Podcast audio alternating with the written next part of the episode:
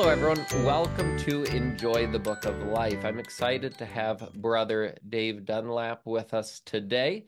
Uh, we're going to be jumping into some uh, life experiences and really looking at some of the lessons that he's learned.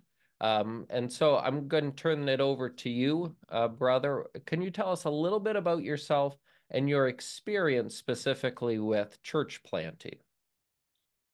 So I got into church planting um, very soon. I think after I um, I was saved.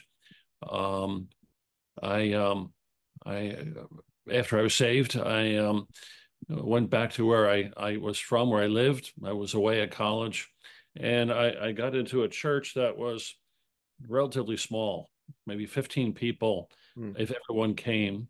And on a Wednesday night, there might have been just the elder uh, myself, maybe one, maybe two.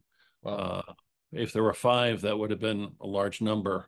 Um, and and so I was a zealous new Christian, and um, and so uh, I just began to throw myself into some activities um, and and expanding the work, and uh, and so that was my first experience.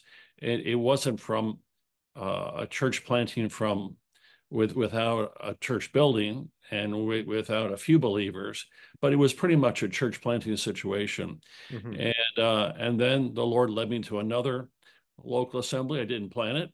Uh, I didn't work it in this way, but it was another situation much like that.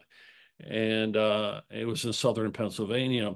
And then I got into an, another situation um, and it was a, a church planting situation in northern New Jersey, and um, and so I, have been involved in in five of these uh, in in North America, and then um, after I was saved, I was a missionary in Belgium. I got involved in church planting with uh, missionaries in in Flemish Belgium, and I learned a lot about church planting from them. Hmm. Um, Richard Haverkamp and Hank Gelling were involved in, uh, I think, starting 27 assemblies from 1971 to uh, about 1995. And Hank Gelling is still in the country, uh, is still in Belgium. Hmm. And uh, and I was there in 1983, kind of in the middle of that of that period of time. And so I learned a lot from those experiences. And then after I got married, I moved to Tampa, Florida, and uh, initially, I um, I got involved in a established assembly, working and helping and preaching uh, in different places. But then I moved about 16 miles north of that assembly, and uh, people began to come to me and say, you know, if you ever want to start an assembly in that town, I'd be interested and uh, and then another person would come and say, if you're ever interested, uh, thinking of starting an assembly and that, and I wasn't thinking of starting an assembly or a Bible study uh, at that point, and but eventually about 35 people hmm. came to me and husband wife and and so we began to explore the idea. And so we began the the work in Land O'Lakes uh, in 2000 uh, not all 35 eventually came, only about 15, but mm-hmm. we started another uh, church planted experience. So that's kind of my background, and um, and uh, and the Lord's t- taught me lessons along the way, not only in Land O'Lakes, in the Tampa area, but from the very beginning of my you know my my Christian experience. And how old were you when when you first got saved? You said you were off in college and then you came home. How old were you when you came home? Uh, I was about I was about 21. Okay. Okay. I think just oh. that in itself is a good exhortation. A lot of times I think we get kind of this uh, picture in our mind of w- what a church planter looks like. And here you said, yeah, I, I didn't start from scratch, but yeah it, it, it was that same um, mentality of church planting, even back at, at 21 years old. Yeah, yeah, that's right. Um, so, what are some of the lessons you learned? Uh, a lot of different places. I, am sure that uh, contributed, uh, even mm-hmm. internationally. Um, but what are yeah. some of the lessons you learned over your time doing this? Well, I think one of the lessons is one of the key lessons is to work in one location. Now that may sound silly.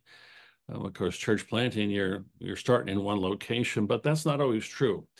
Um, sometimes I, I know of of uh, individuals and assemblies, they'll go and help out an hour away from their local assembly. They'll go to a flea market and set up a booth, and they're an hour away from their own assembly.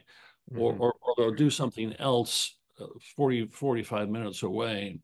I think one of the key lessons is to to labor, to work, to develop the work in your own area, mm. and uh, in the area that uh, the assembly is going to be, whether it starts out in a home, and uh, and you know home Bible studies, children's work, door to door work, uh, fair work, put a booth up in a local fair a few miles away, um, all of those kinds of things, a number of Bible studies, um, backyard kids clubs, what, whatever it may be, visitation, uh, all in your own area.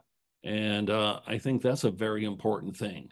Hmm. Develop mm. work in your own area. And um, I think that's very key. And uh, I think a lot of times people don't do that. They get an opportunity. You gotta you've got to resist the opportunity to say, "Oh, I'm going to do something an hour away or or or somewhere else." But you uh, you you focus on working in your area, and so um, I find, uh, at least now, 20 years later, the majority of the people in our local assembly are within 15 minutes away, mm. and um, currently there's about 125 people, and they're 15 minutes away and or less. I live two miles away from where the chapel building is. And uh, so you can invite a neighbor to Vacation Bible School. It's right. five minutes away. Uh, you can have a home Bible study. It's a few minutes away. Yeah. Um, right now, this this year, uh, we've decided to do an evangelistic effort, and uh, we're seeking to have five. Uh, I'm sorry, ten evangelistic Bible studies uh, and all will be within 15 minutes away, mm. and uh, all in different homes in different areas. Um, but you can do that now if you meet someone and you live an hour away, and I know sometimes that that happens. Yeah. Um, uh, you know, it just is the way it works out. But we try to work locally, win people locally, uh, see people saved, baptized, all locally, followed up um, locally. So I think that's one of the first, uh, I think, very important keys uh, in uh, in church planting is to mm-hmm. to focus and think I'm going to work in this area. This is my mission field, and uh, I am going to put all my efforts into this particular area. Now, I'd say one other thing about working in that in, in that particular area is that uh, so we would be involved in home Bible studies. We'd be involved in some door-to-door work. We'd be involved in in visitation and hospitality. But one of the things that, that I think is very important, and we began to be involved in, and that's youth work from the very beginning.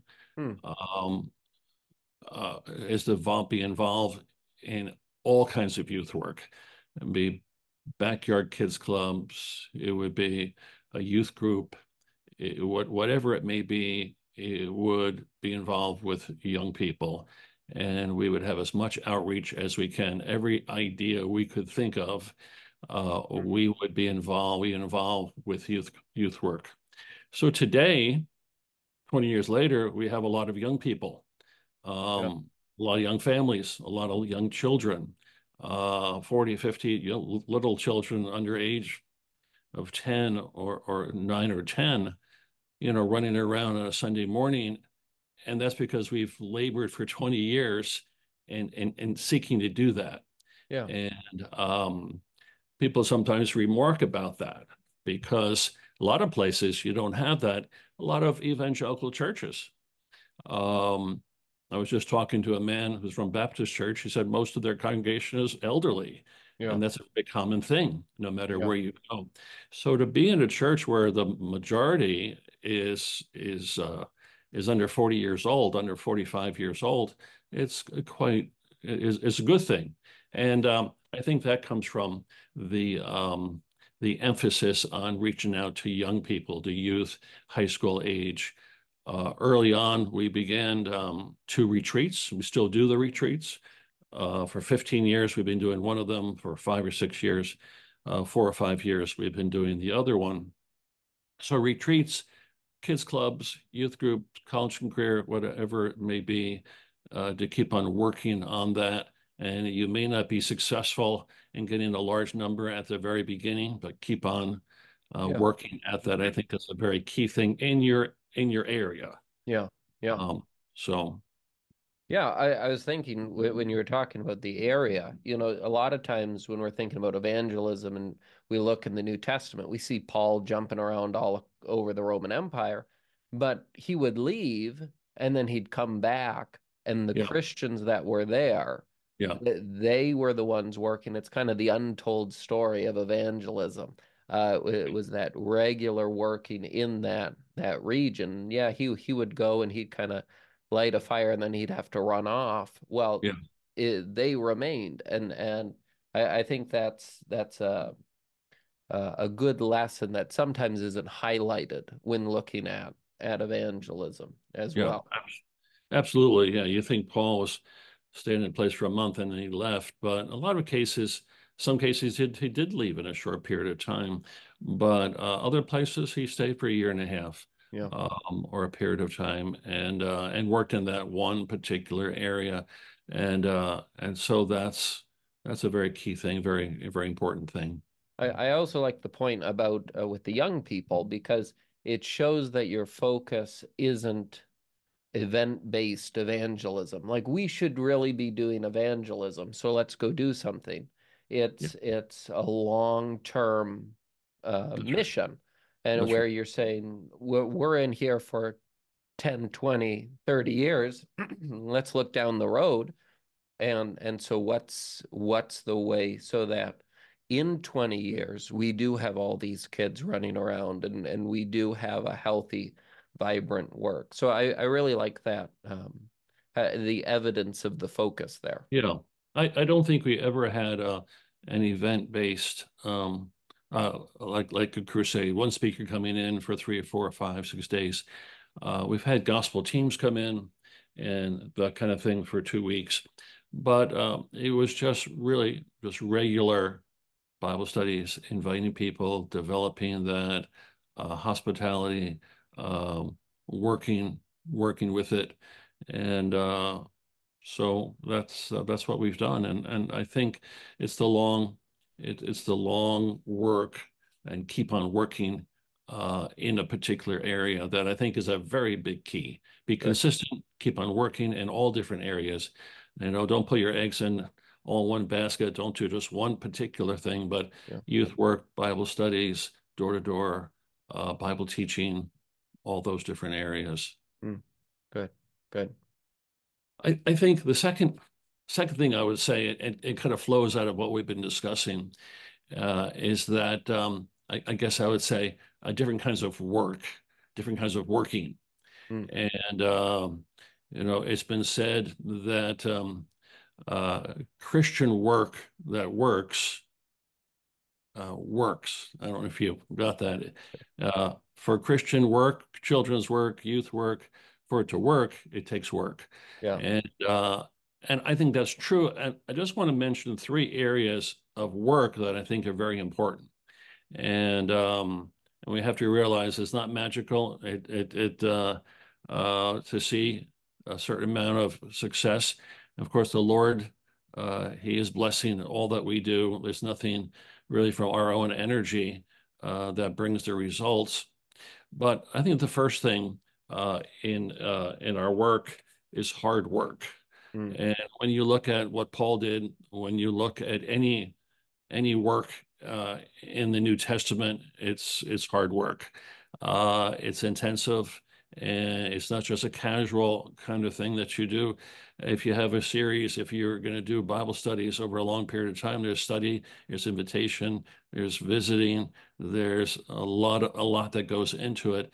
Um, a lot of times we would have meals with our Bible studies, light meals with our Bible studies. So, uh, so whoever's coming doesn't have to cook when they come home on a Friday night or Saturday night. And so there's a, there's a meal preparation involved. There's study involved. So there's a lot of work involved uh, in the in the establishment of a local assembly. Uh, so there's hard work, mm -hmm. but there's also you know, there's also teamwork, and uh, and everything you do, you can't get away from working together as a team. And if you're an individual that can't work at a team, you're not going to do very well uh, in the local church, and you're not going to do certainly not going to do very well in uh, church planting.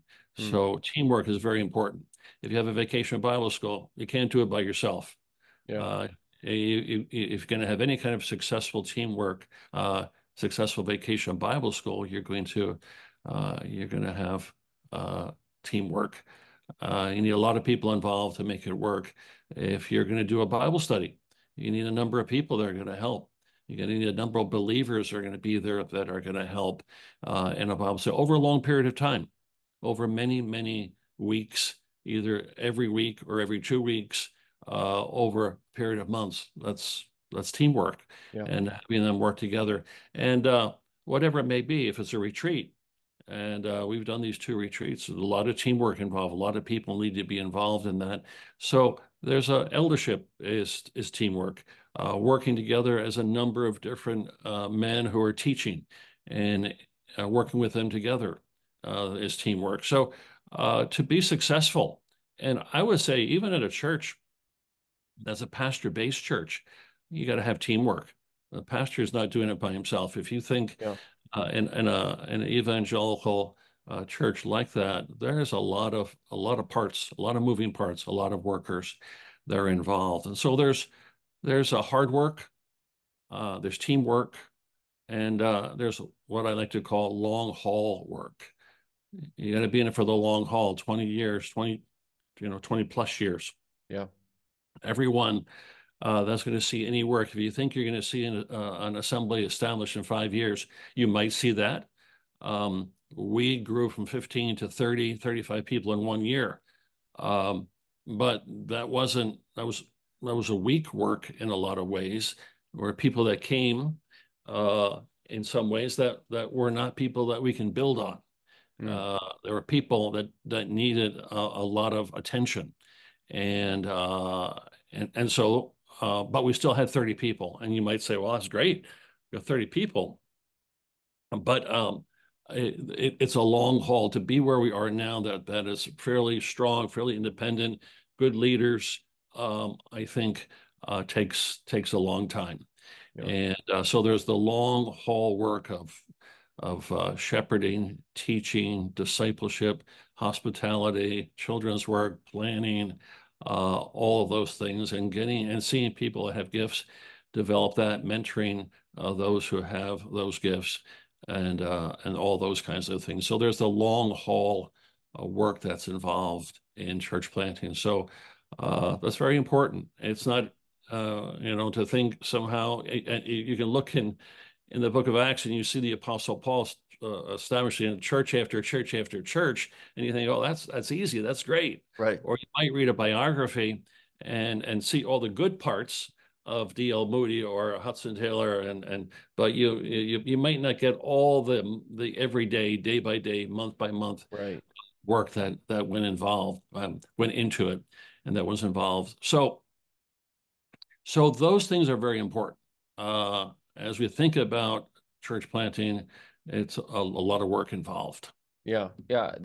I I think it's good emphasizing first that hard work, uh, knowing you know that counting the cost, know, knowing that this is the this is the road ahead. Um, one one question I had for you with uh, teamwork.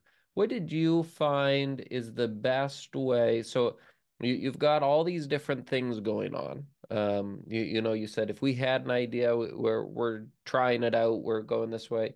Um, for that sort of thing not to be disjointed, right? Whereas th these people are doing this and that. What was the best way for y'all to stay uh, communicating on the same page, uh, encouraging each other, uh, kind of a teamwork with these different efforts going on with door to door and with Bible studies, all these different things. What what was the the way that you felt that you stayed um, together, that that teamwork aspect?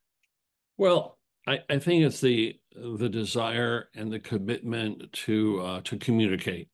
So um, that the leaders have the desire to communicate with with other leaders, other key key key leaders, and with others.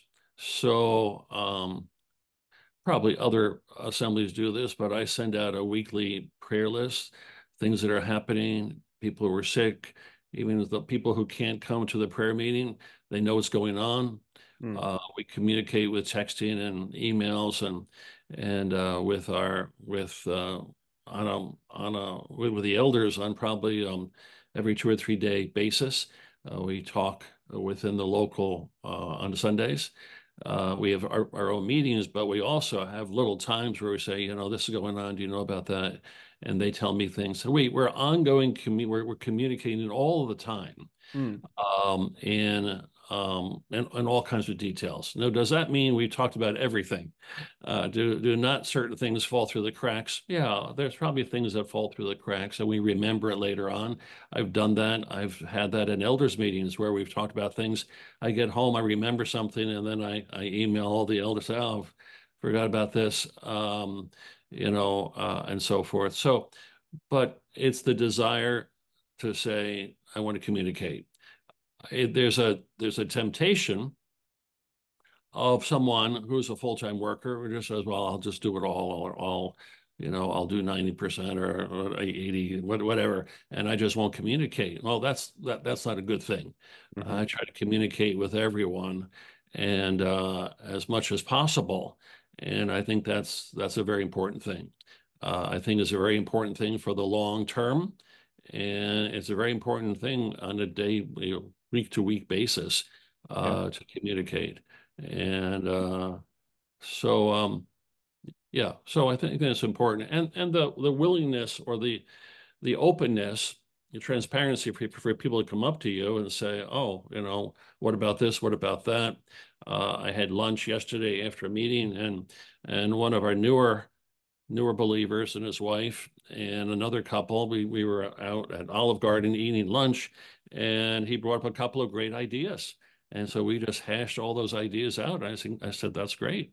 I think we could talk about some of those things and probably implement some of those ideas that you have. You know, his idea was to have a volleyball outreach tournament idea and and and really get people from the community who loved volleyball, young people, mm-hmm. uh, to use it as an outreach. And we do a little bit of that already.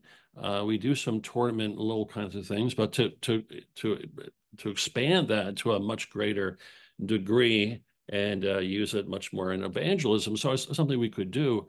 And um, so uh, communication, the desire, the openness uh, to be able to communicate.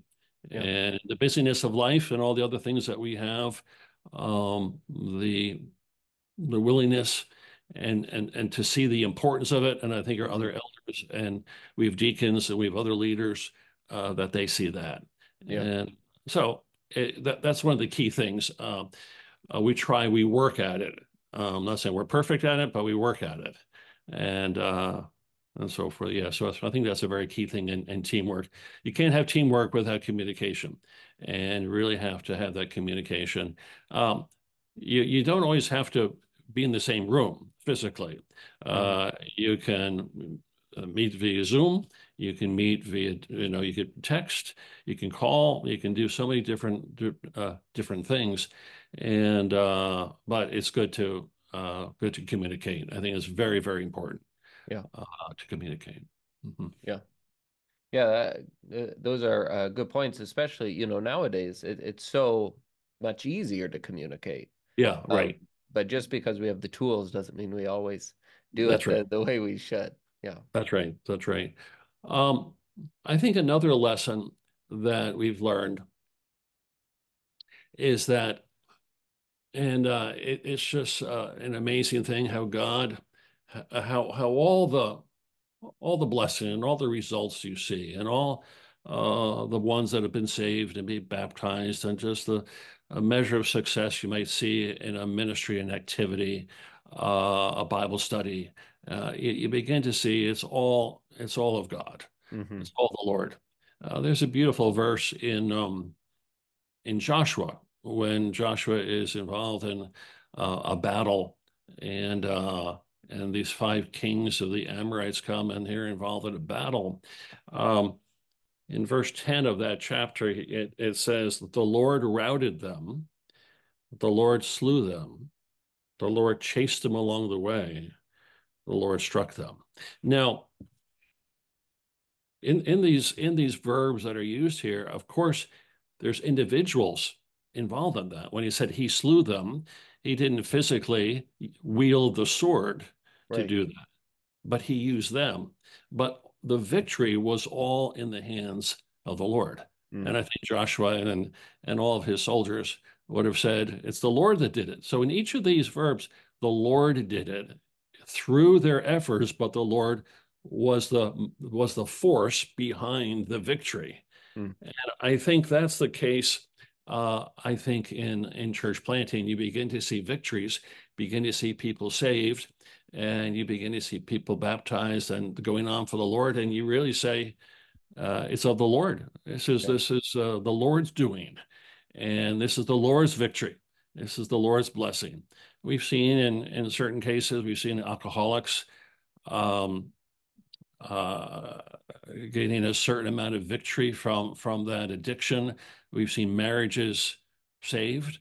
Um, we've seen people saved. We've seen great, what I would say, great supplies of financial support to be able to purchase land, uh, get a building established, and uh, and so it's uh, it, it's just we just look back and say it, it could only have been accomplished through what the Lord has done, mm. and uh, in in all of that, I would say this too as a as a lesson. You begin something, you begin an initiative, you begin a work. And I'll give you an example of, of something. We, in the very first or second year, we we had we've had vacation Bible school every year, even without a building. Uh, we used a farm at one point, and uh, and uh, so we had vacation Bible school. And and although we only had a few few children in the assembly, we, we were getting 60 kids to vacation Bible school. Wow. Uh, and on this farm, and there was animals there. It was kind of a, a unique uh, setting. Uh, but we said to ourselves, let's follow this up. This is great. We're getting 60 kids, and we get three or four in the Sunday in, in our own chapel. Uh, let's follow this up and let's have a fall event, a fall festival. Right. We have bombing for apples and a petting zoo and and so forth. So why don't we do that? So we did it. We did that. And uh, and it was moderately successful. You know, we had some of the kids come out and some of the parents came out. It was kind of an all day thing. You can come and go and and and all that kind of thing. Uh, and so we did that the following year. But then um, the campground, the local assembly camp, about an hour and 15, 20 minutes away, they said, you know, we have an event around in the fall around the same time. Uh, they said, you know, why don't you think of of um, of, of joining together? Yeah. And they said, not not that you would come to camp. You could just we, we could just stop doing what we're doing, encourage the people who were coming to the camp event to come to your event. Oh, wow. So we did that. So this uh, this relatively little work, this fall festival. We, we the, the next year, uh, with their help and and uh, help of different ones, that event turned out to be having 80. We had 80 people come, young people, an all day event, and we had one message that was given, and we just had some games and activities.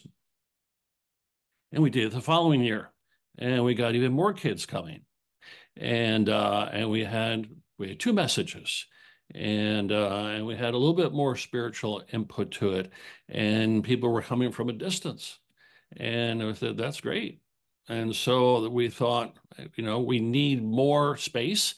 Uh, we were doing this on this farm that we had access to, and uh, and so we said, let's go to the camp. Let's go back to the camp so we can. uh, we started where we were, some folks from the camp came. Now we're going back for a one day, a one day event, and we were getting 80 and 100 people to that event. And uh, now the previous event at camp, the camp was getting 25 people. Mm. And uh, so this little fall festival, and eventually it turned into what we call uh, Walk-Worthy Weekend. We've had it for hmm. 15 years now, and we average about 100, 110 uh, young people between 14, 15 years old up to 25 years old that have come. We've had people saved at at the uh, at the retreat, uh, at the weekend, and uh, and you think it started as a fall festival, right? But now 100 kids over a 15 year period, 1,500 people have gone through and been touched, have heard the message, have heard gospel message, Bible teaching messages uh, through something. Something begins as a very small initiative. And then you don't know where it's going to end and it hasn't ended yet so it's still going on. And then out of that we started another uh, youth retreat and this one we started in the midst of covid. Mm. and uh, the camp wasn't operating. We, they weren't they weren't having retreats or any kind of meetings so we decided to do it at our own chapel building. We do it outside. We can do this in florida a little bit more so uh, in the springtime, we decided in March that we would do that. And, uh, and we call it Authentic Faith Weekend. Uh, and we started three or four years ago. I think this is our fourth year. And, uh, and the young people come from really all over, from Georgia and all, all over Florida, and they stay in homes. Hmm. So they just come, stay in homes, come to the chapel building. We have activities outside. We have a volleyball tournament that we do with them, and uh, and this has grown beyond what we thought it would be. We thought it'd be a one, uh, maybe a, a, one event because of the midst of COVID, and then we would stop and we would go back. But uh, it it it, it, it worked out so well. Young people liked it so much that uh, we just kept on doing it we only had three messages in that weekend. It was really Saturday, Sunday. Everybody arrives on a Friday night. Uh, but something kind of amazing happened. We only had three messages, and uh, the young people came to us and said, "You know, we need more messages. We need more teaching." And so we said, "Okay." So we added another meeting to Saturday. So now there's four plus a break and a bread. But I just say all that to say you begin something small. You don't know where it's going to go. Even beginning an assembly, you begin something small, a home, a, a small home Bible study. You don't know where it's going to go, and so uh, it's a lesson I've learned. You know, don't be afraid to start an initiative. Don't be afraid to start something because you don't know what the Lord's going to do with it. Sometimes He's not going to. Maybe it won't go anywhere. It won't go very far. Other times the Lord takes something and it uh, it, it has a much wider uh, sphere of blessing than you ever imagined it. Yeah, yeah. I think of uh, I've just been reading through uh, Nehemiah in the opening chapters, and you know, in chapter two, he walks around the wall and he sees the great need, uh, and all through that section, uh, when he talks about the project, it it's all about God uh, this is God's work, God, God, God, right? And and it's never, you know, I'm coming to to save the day, um, mm-hmm. but but this is the work, and then and then he rallies the people at the end of the chapter and says, "Let's go do it." Yeah. yeah. And right away he faces opposition to it. And this kind of comes back to this idea that it is going to be hard work. There is going to be mm-hmm. opposition to it. Yeah. But uh, you know, as you read through the rest of the book, you see how he deals with that opposition um, along the way. Absolutely, um, and um, and uh, when you see what he's doing, you're you're encouraged to do even more. Mm. Uh, when you see some of the Lord's hand in things, and uh, I think another. This isn't a lesson so much, but I I would share. Um, you know, over the years, over the last, I say 30 years, uh, 30 or 40 years, uh, I've been uh, surprisingly, I, I, I, was commended in 1983. And uh, so now we're in 2024. So I've been in the Lord's work 40 years, oh. which is even is very hard to imagine. But um, but in those 40 years, you know, in the very beginning, there was, you know, if you're going to do evangelism um, in the different assemblies that I was involved in, you were going to, you know, have a speaker come, and they were very good speakers, and you would uh, invite people. And in the earlier days, you would get some, you would see some people saved. We we did see people saved that way, very few, but we saw some people saved, and and some people who continued on. Um, but that began to wane, and then you begin to do uh, personal evangelism, and so you had you had um, seminars, and you had studies, and you had evangelism explosion, um, and a lot of personal evangelism. You had books, uh, a, a, lot of books on personal evangelism. And uh, so this was the great emphasis in the four spiritual laws and uh, and winning others to the Lord one to one. And um, and so you you did those kinds of things.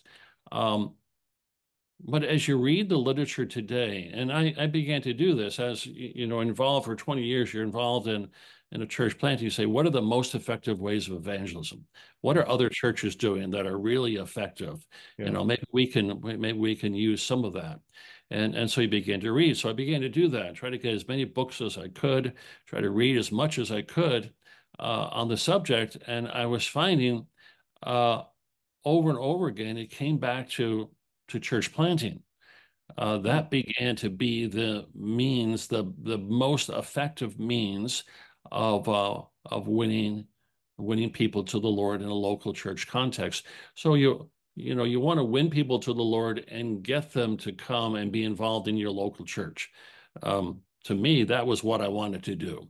Now, anyone that got saved, we were happy for that. Sometimes you go visit someone who's who's uh, whose relative sister or whatever it may be is in the hospital or go visit them. And if they got saved that was that was wonderful. They may never come to to the local church. But really the goal is we want to build that up. We want to get people into the local assembly. And uh, and so the principles of of uh, of church planting is very important. So the southern baptist um, they have uh, something called the you know the north american uh, i think missions committee and uh, and they they encourage uh, established uh, uh, churches to give 10% of their budget, 10% of their collections uh, to an organization just for church planting. So, so they can give resources and funds uh, to start new new churches. That's what they want to do, mm-hmm. and they will argue that in an established a local church, and that's been around 25, 30 years, they'll see on an average three persons, say 3.4 uh, people saved per 100. Um, but they see in the new church plant efforts, and we've seen this too, in the new church plant efforts, you see something like 12 or 13 people saved per wow. 100. Wow. So four, four times. Yeah. Four times. And we, we've seen that ourselves. I think we have in the past 20 years, especially in the last 15 years, seen 50, uh, 40, high, high 40s or 50 people uh, saved and baptized, and uh, maybe a few more saved that were not baptized. And uh, and I know other assemblies have been around for a lot of years. If they see anybody saved in a year or five years, that'd be quite something. Yeah. Um, but we we we are seeing two, three, up to six people baptized in a year. So, um, so church planting has something to do with that. And the reason for that, I think, is because you begin as a small group, and uh, and there's this tremendous hunger. You know, if we don't, uh, if you've got this committed group, and they realize that if they don't begin to speak to the neighbor, bring people to a Bible study, get involved in different aspects of what we're doing, uh, if we, we, we don't see people saved and come to the uh, the work of the the local church, then, then we're not going to exist. Or we're gonna we're gonna close. Yeah. And, uh, and so there's this urgency. There's a sense of urgency to that, good, healthy urgency. Mm-hmm. And more so than in the local church, you know, I'm just going to show up on a Sunday or a Wednesday, and I don't have that same urgency.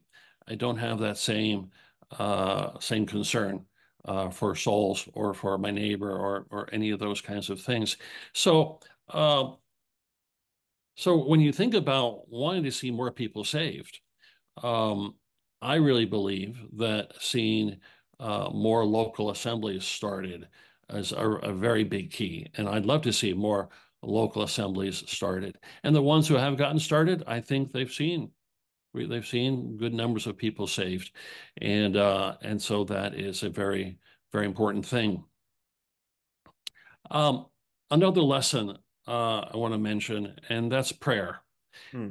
And uh, I think uh, prayer such a, has become such an important part of uh, of a church planted effort and our our local church.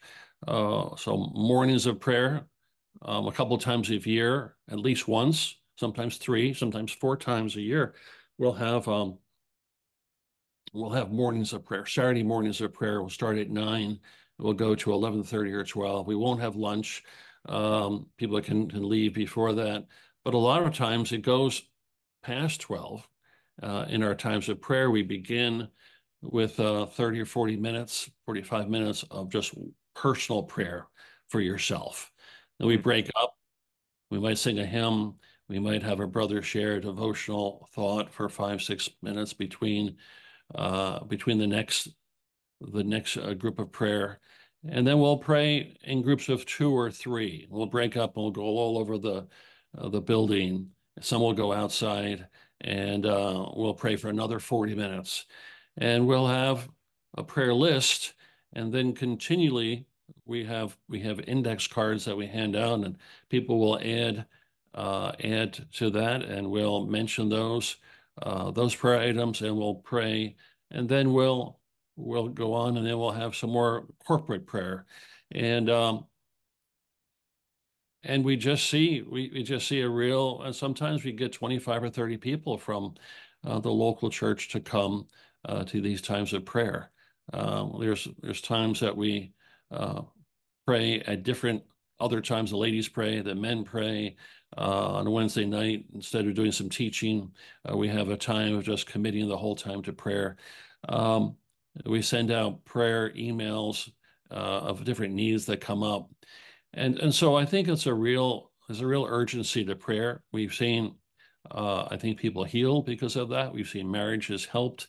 Mm. because of of uh, of the prayer prayer time. Sometimes real transparency uh, in our prayer prayer life.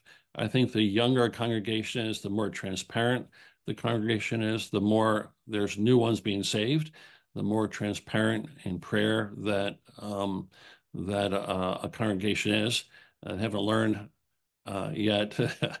uh, they're not shy about their prayer needs, and so they'll just they'll, they'll bring all of these different items before the Lord. And so uh, it, it's it's uh, a great thing, great thing to see God answer prayer, uh, financial needs, and um, and so forth. So uh, I think that's a real lesson uh, that I've learned over the years is the the whole area of, of prayer and um, individual prayer, corporate prayer, prayer times with the local church, and uh, and prayer with each other. Yeah, I, I think you know you, we see the emphasis on it in in the life of the Lord Jesus, uh, in in the teaching, the apostles' doctrine on prayer. Uh, we understand the need for prayer. Uh, it's there, but then there's there's this hurdle uh, when it comes to prayer uh, for a group of believers to be committed together in prayer and uh, I've seen it. You know, it, you see the group on Sunday and then the group for the prayer meeting, and you see a you see a difference. Um, uh, you you mentioned even in the the the first meeting you were at after you got saved, yeah. the, the, difference yeah. in the size.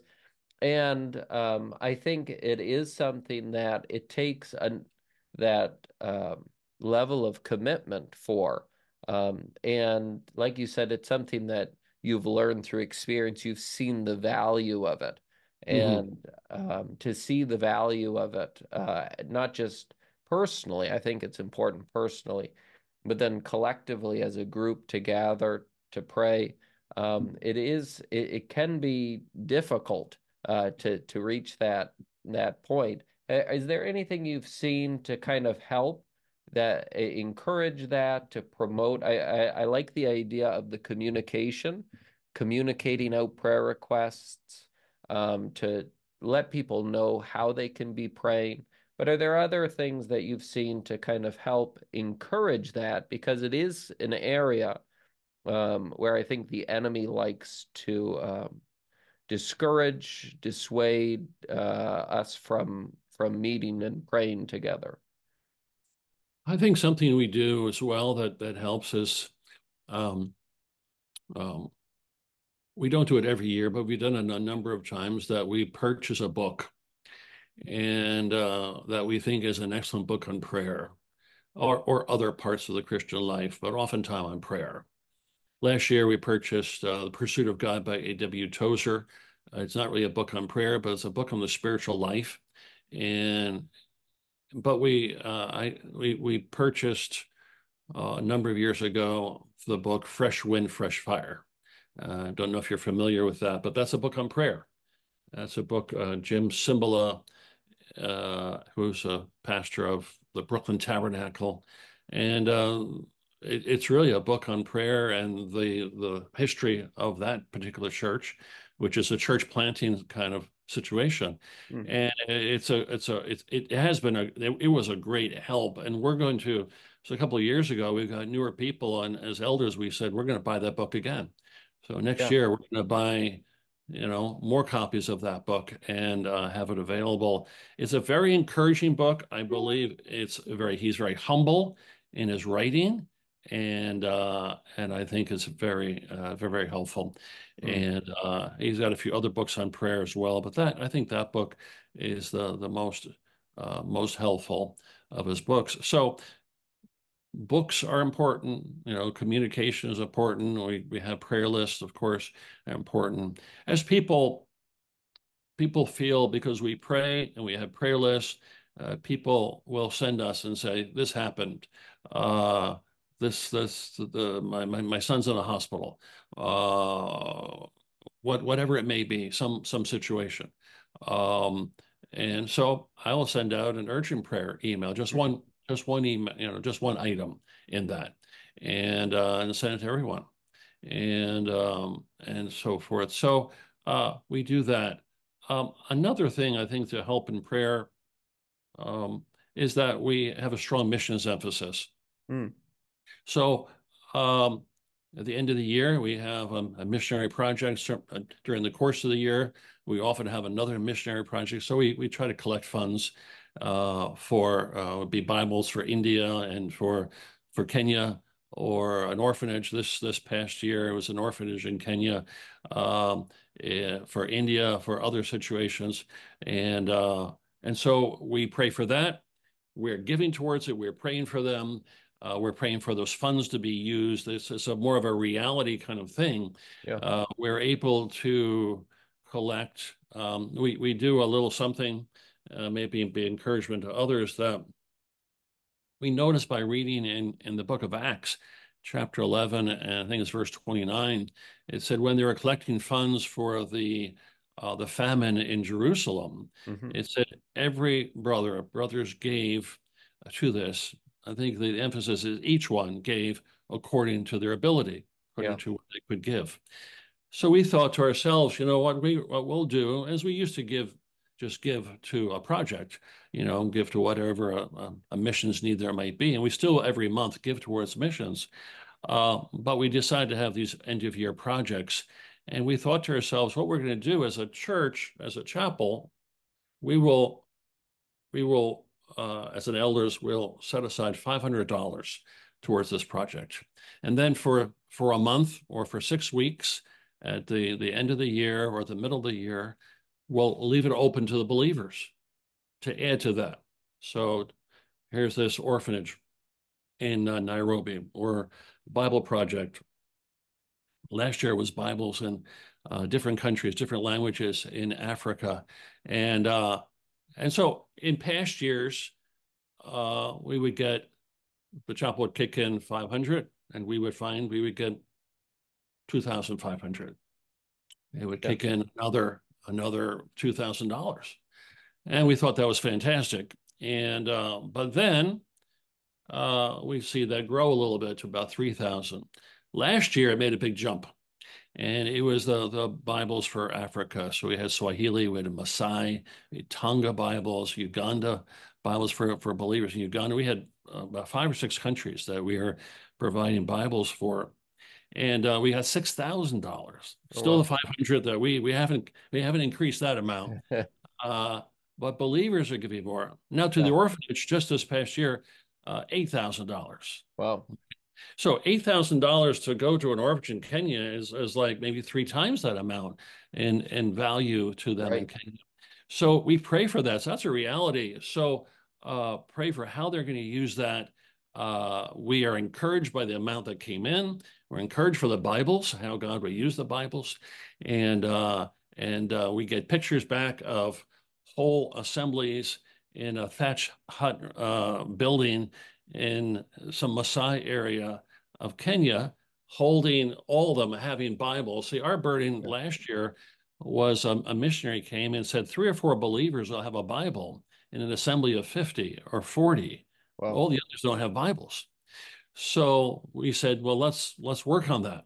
Yeah. And so uh, we wanted everyone to get a Bible. We didn't want to hand them out to unbelievers. That, that was that was fine if that happened, but our burden was to get them into the hands of believers. Yeah. And we asked them once we did that, we distributed them, got them to workers, and the workers then went out to these different assemblies and to take a picture, have them have them stand in front of their building and, and have them all hold their Bible up and in front of them. Well, that was a great encouragement. So we get those pictures, we put them on a screen, and and so some of these things help in the whole area of prayer. Um, but I would say something else in the in the church planting situation. In a church planting situation, I think there's greater needs. Uh, you're expanding, you need you need a building. You might need land. You might need to build build a building. Um, you might need um, you have a new believer and he gets laid off from work and we've we've paid for the rent uh, for someone and we've given gifts to them for, for various reasons for for health reasons or hospital bills or whatever it may be uh, you're you're you're winning people and they're coming from all different uh, backgrounds of life and needs in life. And so uh, we're praying for them. We're helping them financially to some degree but we're the, these needs come up. So these are real needs in their lives. And uh, so, and I think in a church planting situation, it's a little bit different than in an established group where you see only a few trickle in sometimes into your work. So uh, I think that helps a lot in our in our prayer life and how we pray. Mm. Uh, so I would say those those areas and uh, and and the the, the the the communication of the idea prayer is important we want to pray. We will pray. If you send if you send us prayer needs, we will pray for them. Yeah. yeah. And uh, and uh, and so that's that's an important thing. And uh, so I think um, and I think asking God for great things. Uh, when you're in a, a church planting situation, when you're in an established church that's got pretty much everything, they've got a building, they've got uh, a certain amount of believers. You know, you you you kind of you know rest. Uh, you know, take a little bit of a break in that. But in a, a church planting situation, if you if you look around, you say, you know, we're growing. We need a place to meet, and uh, and we begin to look around and say, what's it going to cost? What's well, going to cost a? It may cost um, you know, five hundred thousand dollars to get land and then get a building yeah. You don't have you have two thousand in the in the and the and the bank account, and you start praying for five hundred thousand dollars. You'd be praying for land, five acres, six acres, whatever it may be, and and and, and well, that's pretty pretty uh, you know audacious kind of uh, thing. Yeah. Um, to see the Lord do that, in one case, we got land. We we actually got the five acres of land, and I think it's a tremendous property. It's on a good uh, a good road, and uh, and it was one hundred twenty thousand dollars. And the way the Lord, it was originally at one one fifty, and we offered ninety thousand. and they came down to 140 and we went up to like 100 and uh and then they came down to 130 we went up to 110 but then it stopped there. Yeah. we couldn't we couldn't you know they wouldn't come down any further. And so we prayed about it and we talked to the realtor and uh, whatever maybe it won't work out but about six months later he went back to the seller and said would you go to 120 I think the I think the buyer will go to 120. And he didn't talk to us. He's just talking. He's just talking as a salesman. Yeah. And uh, so he came to us. Will you go to 120? Well, that was hard for us. 110 was hard for us. Yeah. Uh, you know, we're we're only 25 believers, and uh, you know, we need to come up with a down payment of at 120 of $24,000. Now we began to save, and we had we had more and more money um, but we were short. Yeah, we're short for the down payment. We wanted we wanted to buy it at 120. We were short, and uh, but one of the sisters came and gave us a check for the exact amount mm. for that property. So we we bought that property at 120. Now, that was uh, about 10, 12 years ago, 15 years ago. Now, 120 for five acres of land in our town seems like seems like the most tremendous bargain yeah. you could ever imagine. but at that point, it was very hard. And so we prayed. So those kind of things, and then building and paying it off, and and we paid it off in three or four years, wow. and and all that kind of thing. It it helps taking a stand and and stepping out in faith, and and uh, having vision and, and doing things that are beyond your ability, uh, your your seemingly ability to to do, uh, just helps just helps the prayer the prayer in local mm-hmm. church. We begin to pray in a very different way. Um, so um, and, and I, I, like the this idea that you you know we talked about um, staying local. Yeah. But then, but you that mindset it isn't one that keeps you from looking at missions, which no, I really no. uh, appreciated as well. It, it actually it encourages this. it's almost like they feed on each other, right? Yeah. That that the yeah. idea is uh, we're here uh, to do the work of God. If that's encouraging other people in their local place, yeah. we're encouraging them. And then you talked about how other people are encouraging you in your local place. It's yeah. not that y'all are are trying to uh, start something in these other countries. You're just trying to encourage them as they work in their local sphere. And Absolutely. then other people, they're encouraging you in your local sphere. So I really like, even if someone is listening and they're in an established meeting and, mm-hmm. and to, and they say, well, how do I get this going? You know, you're saying with, um, when you're in this uh, smaller uh, new work, it mm-hmm. kind of it it, yeah. it leans towards that. But I, I when you have uh, this mission works, it, it gets that that moving as well. I think that's true, but as you begin to do that missions work, and when I say we work locally, we do, but we don't we don't say that we can't work anywhere else. Yeah. And uh, so uh, so at one point, a, a, number of years ago, we had a brother who was a pharmacist, and he was going to re- I, I was going to retire early at 55. And so I said, "What are you going to do with your time? What What are your plans? What are you going to do in your retirement?" Mm-hmm. He said, "I'm going to go to Africa as a missionary, as a self-supporting missionary, to help orphanages." Mm. So he did that after his retirement. He's still doing that now. He's in his early 60s, uh, and uh, and so forth. So we help him. He he's a he's a, a communication vehicle for, for for us to know where do these Bibles go and who are yeah. the key people for the and where who are some of the key workers that we could work with and so forth. And he he himself is uh, helping orphanages being self sufficient. Uh, by uh, planting fruit trees and a couple of other types of, of things. But then uh, then there's others in the assembly that have been encouraged and they've gone on short mission trips to Africa mm, and yeah. to see what he's doing and what these areas that we have supported what they're doing and uh, and so we don't know where that's going to end. Maybe someone will go as a missionary Yeah. uh, to those uh, to to Africa or somewhere else.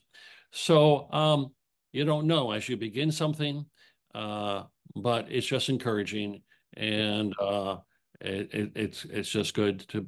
uh, so it all comes out of prayer. It comes out of prayer. It comes out of your efforts.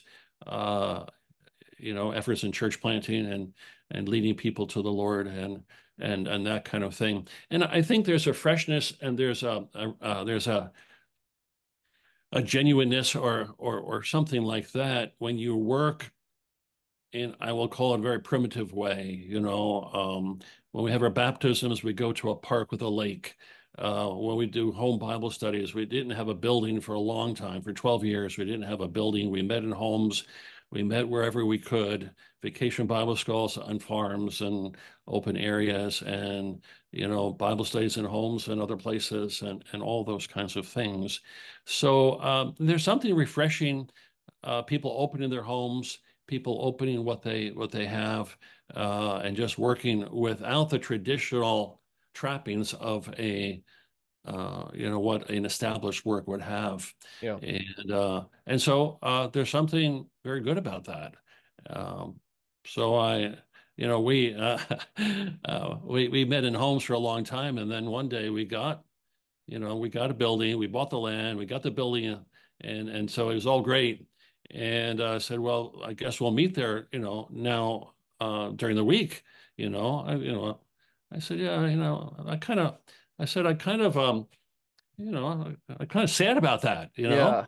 uh, I, I kind of like doing this, you know. So we're going back to it though. We're hoping to go back these 10 uh, evangelistic Bible studies in homes. It's a little bit of going back. We're going to keep our midweek. We have a very good attendance in our midweek meeting. Uh, I think probably better than some places. Uh, I wouldn't say it's the whole amount, but it, it's a good, healthy group that, that comes out. And uh, but we want to do something more, so we're going back to because I think using homes Hmm. is a very effective means for evangelism.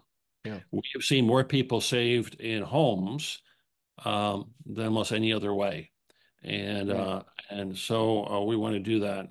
If we can multiply that and have ten homes doing that kind of thing, inviting people in their their area, that'd be that'd be a great thing. So um, yeah. Uh, one other lesson, and um, and then uh, and we'll see where we'll go from there.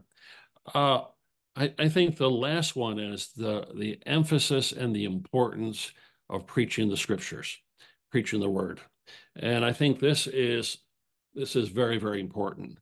Um, you know, every church you know has Bible teaching in some some manner, Yeah. uh, of course, but I feel like uh, when you start off in a new work, you don't have you don't have all the you know all all, all the the support and all the background and, uh, that you have in more established work. You don't have the resources of an established work, but um, so but preaching and teaching the word of God is such an important thing. Everyone that's gotten saved has gotten saved through uh, through home Bible study, through preaching at some and, and, and some aspect, and uh, and so it's very very important. So when you start, I believe you need to have at least one person. If you have more than that, that's wonderful. Who is an effective, capable Bible teacher preacher. Uh, I don't think you'll go very far. I don't think a church planting work will will will will develop very far without that. Mm. And uh, so I think it's very very important. Um, we uh, we didn't always do this. We always did it to some degree, but now we do it in a greater degree, and that's consecutive Bible teaching. So we have we have uh, we go through books of the Bible. Okay. So uh, last year, two years ago, we did the prison epistles. Uh, so Ephesians, Colossians, Philippians, and uh, and Philemon. This past year, First, Second, uh, Peter, and James. This year, 2024, we're doing Hebrews, and uh, and so on a Sunday morning, consecutively, uh, we we take five verses. We've discovered now all those passages I told you about. They're all they're all epistles, and uh, They're, they're not narrative type passages like First Samuel, Second Samuel. So you um, you might take larger sections in those books. Yes. Yeah. But in in these epistles, uh, we find only we started out taking 10 verses. So we found out that's too much. So we go to five five verses each. So we had a brother just yesterday. He he did probably the five most difficult verses, maybe in the New Testament. Uh, James chapter five, verses one through five. Uh, you know, woe to the rich and uh, those who oppress uh, those who who labor for you, and uh, all the judgment. It's a very hard, kind of a hard passage, and uh, but he's uh he's a brother that's been over a period of time, been with us for a while uh, but has been doing preaching. And so we have, so we, we mentor and we encourage um, as many men as possible um, to to do that, to preach. And so um, we may have 11 or 12. And we we believe it's important to have about 85% of the preaching done by those within your local assembly. You know, I think at the church at Antioch, it had five or six teachers. They didn't have anybody coming in from the local assembly, you know, uh, 30 minutes away. Uh, right. They depended entirely upon the gift that was in their local assembly, and they developed that gift in that local assembly. And I think this was true all through the all through the New Testament. This was true when Paul established a work in Philippi. There's no other assemblies around that you could. You might have some traveling preachers who would come through, but that probably was a rarity wasn't yeah. a common thing so um, we we uh, we want to develop that and we want to develop them into good preachers. Mm-hmm. we don't want to say hey you, you know you take a passage and and you know, you know you're on your own uh, and so forth. So we want we're working now with two younger brothers to develop them. We're giving them opportunities and mentoring them and working with them. We believe too that each elder uh, should be an effective uh, communicator of God's word. So um, there may be some assemblies have an elder that doesn't do any preaching, but we feel like uh, the qualifications tell us that an elder should be apt to teach, skillful in teaching, and should be uh, should be engaged in that work, should be able to refute the gainsayers. You'd be able to to uh, to teach and protect the flock and shepherd the flock, and so we uh, and we have that I believe, in our local assembly, and we have others uh, as well, and uh, and that's such an important thing. So uh, I think there's some key things. Uh, I think, uh, and I believe the assembly grows through it. We often say at the end what we really want, and we often ask, and we will say to believers, sometimes just one to one, usually one to one, are you growing? Mm have you been growing this year through the ministry of the word? That's a good question. You know, so we had um we had uh, a young lady come in, moved to our area. She was living in Tampa.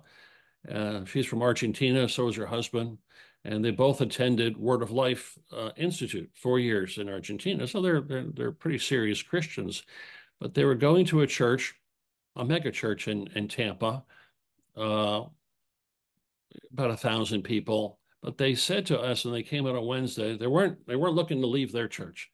Uh, they just wanted on Wednesday they wanted uh, an in-depth Bible study, and uh, so we're learning. We want we want in-depth. And then they said to us, you know, we're not growing at our Sunday mornings at our local church. He was they were Spanish speaking. And they said, the only reason we're there is because I have a Spanish Bible study uh, on a Sunday morning. But I'm not growing. We're not growing through that. Right. We want to be somewhere we can hear the word of God and we can grow. So they start coming on Wednesday night. And um, and over a period of time, they left the other church and they're with us uh, full time. And uh, and so I said to them, I said, "Are you growing? Are you have you you know? Hopefully, you're you're growing through." I said, "We are. We're learning more things. We're growing more than we ever did," and that's refreshing to me. Not that we are all seminary trained and uh, uh, and and uh, you know consider ourselves uh, at a high high level of of teaching, but we're teaching the word. We're studying it the best we can. We're mentoring each other, building each other up. That we can grow in the word. And so, so the preaching of the word at a, a relatively high level where people can grow through it is a very important thing. Now, one last thing about the word is we do something um, maybe a little different, maybe not. Uh, uh, in other assemblies in, in North America, uh, but we have we have three meetings in the morning. So we we have our breaking of bread at nine fifteen, goes to roughly about ten fifteen, and then we have a middle class we call it. You know, it's adult maybe adult Sunday school you might call it. Okay. So it goes from ten fifteen to about uh, ten minutes to eleven and then there's a break from 10 minutes to 11 to quarter after, and then 11.15 to 12.15. So we have two teaching sessions uh, Sunday morning. Now, the um, we call it the middle class. The adult, we have three we have three classes of different topics. Uh, in one room, we go through right now Matthew's Gospel, and that's consecutive teaching.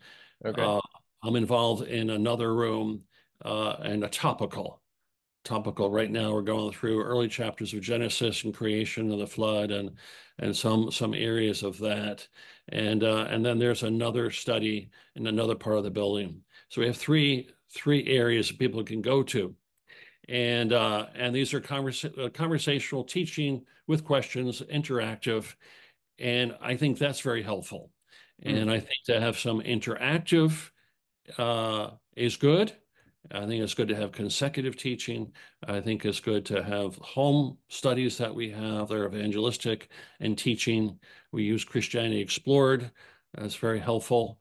And, and so all these different tools, all these different means, I think is a very, uh, a very good thing. So uh, back to, I, you know, what I was, what I began with, I think teaching the word uh, is very crucial don't take it casually. Don't take it for granted. Don't. Uh, I think it, it it it's really the heart of everything you do. If that's right, it covers up a lot of other things. Um, hopefully, you get all those right too. But the word is good, and you've got some good teachers. I think is very very helpful. And um, so so those are some lessons I've learned uh, over the years and um, one one quick question I was going to ask yeah. about uh, you talk about training up younger men uh, yes. to teach. What are some of if you could hit some of the high points? What are some of the things that you would do to help help those young men grow in that way? Well, we might do a, a few different kinds of things. So one of the things on, on a Wednesday night, we'll, we'll give them a short um, bit of time. So we'll give them 15 minutes. Yeah. And um, and we'll uh, we'll have two people two brothers do 15 minutes or we'll have an elder and a young younger brother do it. Just last night i sent out a text to a guy that has been doing 15 minutes and been teaching um, youth. So we have youth meetings and he'd been doing some of the youth meetings. And so i said to him i said i said can you do 30 minutes for us on a wednesday night? So so we um, now we we usually do consecutive so sunday mornings and and sometimes that's difficult going through hebrews for someone who's a new right. a new believer. So um uh now Sunday, uh, wednesday nights we're going through revelation and so that's also difficult for some yeah. people. But there are some easier chapters or, or portions in, in revelation uh, chapter 5 about worship and, and christ. So um so we'll ask a brother whether he could take part of that or we'll say, is there anything that that you have just an interest in that's on your heart that you've been reading, thinking about a book that you read that you've got a special interest in? And they say, oh yeah, yeah, this, this thing or that thing. So that's good. I said, let's find, and we'll get another brother and we'll tell him, okay, we're going to go in this direction. We're going to um, do this or this. And, uh, and you do this side of it, you know, uh, God's love for the world, our love for God, and take these two different sides to it. And um, and you do that, and then we try to meet with them. We try to provide books for them. We have one of our younger brothers we're working with. Uh, he's actually going to do Hebrews, a part of a part of Hebrews. So um, I'll meet with him. I told him I'll I'll, I'll try to dig out some commentaries uh, that he might not have and uh, that he has some resources. We'll meet together um, and meet together a little bit about how to put it together. And uh, and then some of the brothers will will even you know type out all their notes and email them to me and okay. say what do I think, and we'll we'll interact back and forth on that. This brother that just spoke on this past Sunday, he did that with me, and he sent me his notes and some other uh, some other things that he was going to fill in uh, his message, and then we interacted sometimes, and I'll give us some some ideas. And in, in this brother's case, um, he is a real studier, real researcher, but his where where he needs work on is to do the preaching of it. You know, to, yeah. I, don't I don't want to be too loose, but he needs to get past all of his studying and just really uh, begin to preach it. Mm-hmm. You know, not just to read it. He doesn't really read it, but he's so careful about his his study. He wants to be very exacting, and he doesn't. It begins to be kind of like not reading, but uh, presenting a paper where yeah. he's going to learn. It's good good content, but he learns to, he's going to learn to preach it and and get his emotion and heart into it more. So there's all kinds of aspects. Some person has a lot of heart into it, but not enough not enough study in it and uh, and so forth. And I might say you've got a lot in there, but you need to bring out a doctrine. You know, in what you're saying, you need to bring out a little bit of a doctrine or a little bit of an application. Uh, in the case of this past week, um, it was a hard passage, a lot about the, the warnings to the rich. And I said, you know, it'd be good to pull out a doctrine about Christ. Hmm. Um, you know, Christ is rich, but he's not like they are. Yeah, right, right. They're, they're rich, but they're they're acting the way they shouldn't act. So maybe you could bring out something about the richness of Christ and how how what he is like. So sometimes you've got to um, uh, in in the preaching part of it. So there's interaction back and forth, um, we're we we recognize, and this is a little bit of a difficulty that it took time to, to work on, uh, to say there are brothers, great brothers, who um, who may share at the breaking of bread, but they're not teachers, they're not preachers. Even though they present something at the breaking of bread, maybe, or even to a Sunday school class, or maybe in a few other places, just a little bit, but they're not preachers. They have a hard time developing the word. They have a heart. They just they don't have the gift of of, of teaching, and um, and so it, it's it's taken a while because we've tried to develop people. Someone who's beginning to show real interest and real love for the Lord at the Lord's Supper. They, well, maybe that he would be a potential speaker, but sometimes we find that that he he may be good at just witnessing to someone. He just can't develop 40 minutes or 30 minutes or sometimes 15 minutes. Um, so, um, so we have to recognize that, give them opportunities, and and so forth, and uh, and recognize not everyone, but there are there are some that other people come to us and say, you know, he's, you know, you you ought to use him more. He's he's good. Yeah. You know? Yeah. So uh, so that's good. We see that, others see it, and then we kind of develop that person. So those are some things that we try to do, and uh, with them, and um, and patience, because you know they're not going to be in right. their early efforts, not going to be um, like some very established kind of a person. And I know a lot, number of assemblies that just get outside, a lot of outside speaking, and that's fine. But I think if you don't develop your speaking from within, when you begin to decrease in size uh, and you don't have any gift within, it's going to be a problem. Yeah. And those who don't have gift within, they're going to close their doors sooner. Um, and I think if you had some gift within and you develop that and you develop the number of brothers, that is a very, very healthy thing. It's going to make for a healthy assembly. Mm-hmm. Um, I don't think it's healthy. I don't think it's biblical just to go outside and just get outside speakers uh, for 80% of your speaking. Right. Um, so, um, so well, yeah. I, I, yeah, I think the very helpful lessons, uh, big almost pillars, if you will, to talking about prayer, talking about um, uh, the Word of God. The, these very important lessons. Uh, you can. I, I, like a lot of the examples that you gave. This it definitely shows this has been uh, the bulk of of your life uh, that mm. that we've seen uh, through this. So re- really appreciate uh, those lessons and and the time you took in, in giving them. You're welcome. My pleasure.